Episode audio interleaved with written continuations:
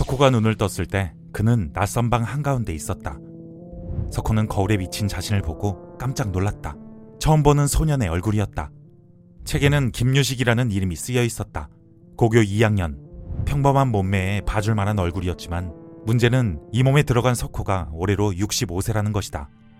석호는 평생을 바쳐 SH 물류라는 큰 회사를 키워냈다. 많은 부를 축적하고 회장직에까지 올랐지만 그는 폐암 말기로 시한부 선고를 받았다. 온갖 치료에도 불구하고 그는 어제 새벽 자신의 아파트에서 죽어갔다. 가족도 없이 한평생 고생만 하다 죽는다니 너무도 억울했다. 그런데 살아 돌아왔다. 누군지도 모르는 소년으로. 석호는 일단 자신의 회사로 향했다. 그때 한 차량이 지하주차장 안으로 들어섰다. 자신의 차였다. 안에서 내린 것은 석호의 오랜 벗, 김범주였다. 잠깐, 김, 그리고 그 뒤를 따라 내리는 한 사람이 더 있었다. 희끗한 머리의 자신, 아니, 자신의 몸이었다. 석호는 사람들 눈을 피해 회장실에 들어갔다. 잠시 후 회장실로 들어온 유식은 석호를 보고 깜짝 놀랐다. 네가 나를 알아보는 걸 보니 저도 완전 당황했다고요. 내 얼굴은 어디 가고 웬 할바탱이가 석호는 자신만 유식의 몸에 들어온 것이라 생각했는데 유식의 영혼도 자신의 몸에 들어간 것이었다. 기가 막히다는 듯이 석호가 말했다. 처음부터 생각해보자. 나는 집에서 죽었어. 분명 죽었다고. 근데 깨어나 보니 네 방이었어. 석호의 말에 유식이 눈을 휘둥그렇게 뜨고 말했다. 나도 죽었어요. 교통사고가 나서. 너무 억울했어. 봄나게 한번 살아보지도 못하고 이렇게 가는구나 해서. 잠깐, 억울하다? 그거야! 둘의 공통점이라곤 죽는 순간 억울했다는 것 하나. 석호는 억울한 두 사람이 동시에 죽자 하늘에서 선물을 준 것이라 생각했다. 그런데 이내 유식이 자신의 소매를 확 걷어올렸다. 유식의 손목엔 숫자가 새겨져 있었다. 처음엔 100이었어. 하루 지나니까 99로 바뀌더라고. 내일이 되면 분명 98로 바뀔 거야. 100일? 숫자가 0이 되면 어떻게 되는 거지? 100일 있다가 그땐 진짜 죽는 거 아니야? 와, 나 환장하겠네. 이게 선물이야? 이런 카운트다운은 예상도 하지 못했다. 100일이라는 시간은 정말 행운과 같은 일인 걸까? 근데 할바탱이는 어떻게 죽었어? 폐암. 뭐? 와, 나 담배 한 번못 빨아보고 폐암이래. 난 남은 100일 동안 투병 생활이나 해야 한다는 거야? 유식이 다그쳐 물었지만 석호는 대답할 수 없었다. 와, 이대로는 내가 너무 믿지는 장사야. 할바탱이, 내일 당장 유서 쓰자고.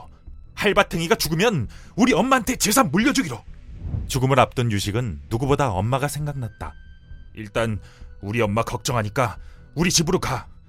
둘만 같이 둘 수도 없고 엄마 혼자도 둘 수 없어. 집으로 간 두 사람은 석호의 몸인 유식을 친구네 할아버지라고 소개했다. 가족들이 외국으로 떠난 동안 같이 좀 있어달라고 해서요. 할아버지가 몸이 안 좋으셔서 병원도 다니셔야 하고. 미안합니다.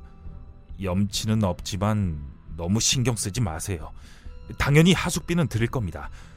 그게 얼마냐면 동의를 구하듯 유식이 석호를 보자 석호가 대신 말했다. 500!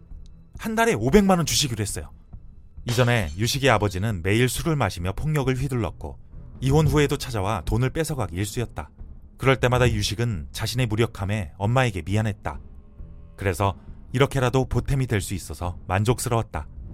엄마는 극구 부탁하는 아들과 노인을 이길 수 없었고 그렇게 두 사람은 유식의 집에서 생활하게 되었다. 석호는 청춘을 즐기고 싶은 사람이었고 유식은 원 없이 돈 쓰며 살아보고 싶은 사람이었다. 두 사람은 우선 제대로 놀아보자는 결론에 이르렀다. 어쩐지 석호는 유식이 쓰는 돈이 전혀 아깝지 않았다. 유식의 집은 작고 초라했지만 사람 사는 냄새가 났고 유식이 부르는 할바탱이라는 호칭도 좋았다. 그런데 며칠 후 외출을 다녀온 유식이 이상했다. 유식은 잠깐 화장실에 다녀온다더니 한참이 지나도 화장실에서 나오질 않았다. 곧 화장실 안에서 격렬한 구토 소리가 들려왔다. 화장실에 들어가 보니 피로 가득 찬 욕조에 유식이 널브러져 있었다. 유식이 눈을 떴을 때는 병원이었다. 유식은 석호를, 아니, 자신의 얼굴을 들여다보며 말했다. 내 몸 돌려줘. 돌려줄 수 있다면 몇 번이고 돌려주겠지만 몇 번이나 이렇게 아파야 하는 거야. 만약 몸이 바뀌지 않으면 어떻게 되는 거지? 유식이 석호의 옷자락을 부여잡고 애원했다. 나는 교통사고로 죽었어. 그럼 당신은 집에만 있으면 살 수 있는 거야? 나는 이 말도 안 되는 끔찍한 고통 속에서 죽어버리고 그건 내 인생을 빼앗는 거잖아. 유식은 몸부림치며 울기 시작했다. 석호는 유식의 심정을 충분히 이해했다. 유식이는 이런 고통을 겪고 버티기엔 너무 어렸다. 걱정 마라. 우리 몸은 바뀔 거야. 고통 속에서 죽는 건 내가 될 거다. 석호의 눈은 결의에 가득 차 있었다. 며칠 후 유식은 시간이 없다며 고집을 부려 퇴원했다. 그런데 그날을 기점으로 석호가 혼자 행동하는 날들이 많아졌다. 뭘 하러 간 거지? 항상 같이 다녀놓고. 석호는 어디를 가는지 끝까지 말해주지 않았다. 몸이 바뀐 이후로 계속 석호와 같이 다녔기 때문인지 유식은 석호의 부재가 괜히 아쉽기까지 했다. 유식은 터덜터덜 집으로 향했다. 그런데 대문 앞에 못 보던 트럭 한 대가 서 있었다. 곧 대문 안에서 엄마의 비명 소리가 들렸다. 당장 안 나가? 내 인생에서 제발 사라져! 집에 달려가 보니 술에 취한 아버지가 서 있었다. 유식은 순간 분노에 차올라 아버지를 붙들었다. 엄마한테 그러지 마! 여자 쫓아다니다가 사기당한 것까지 엄마가 해결해 줬으면 그걸로 이만 인연 끝내도 되는 거 아니야? 석호가 소리치자 아버지는 당황하며 뒷걸음질 쳤다. 그리고 그 옆에 엄마가 사색이 된 표정으로 유식을 바라보았다. 당신 누구야? 대한민국 콘텐츠 대상 스토리붐은 수상작 기깔나게 살고 싶은 고등학생과 청춘이 그리운 대기업 노년 회장의 좌충우돌 영혼 체인지 100일 청춘 이 콘텐츠가 도움이 되었다면 구독과 좋아요를 눌러주세요.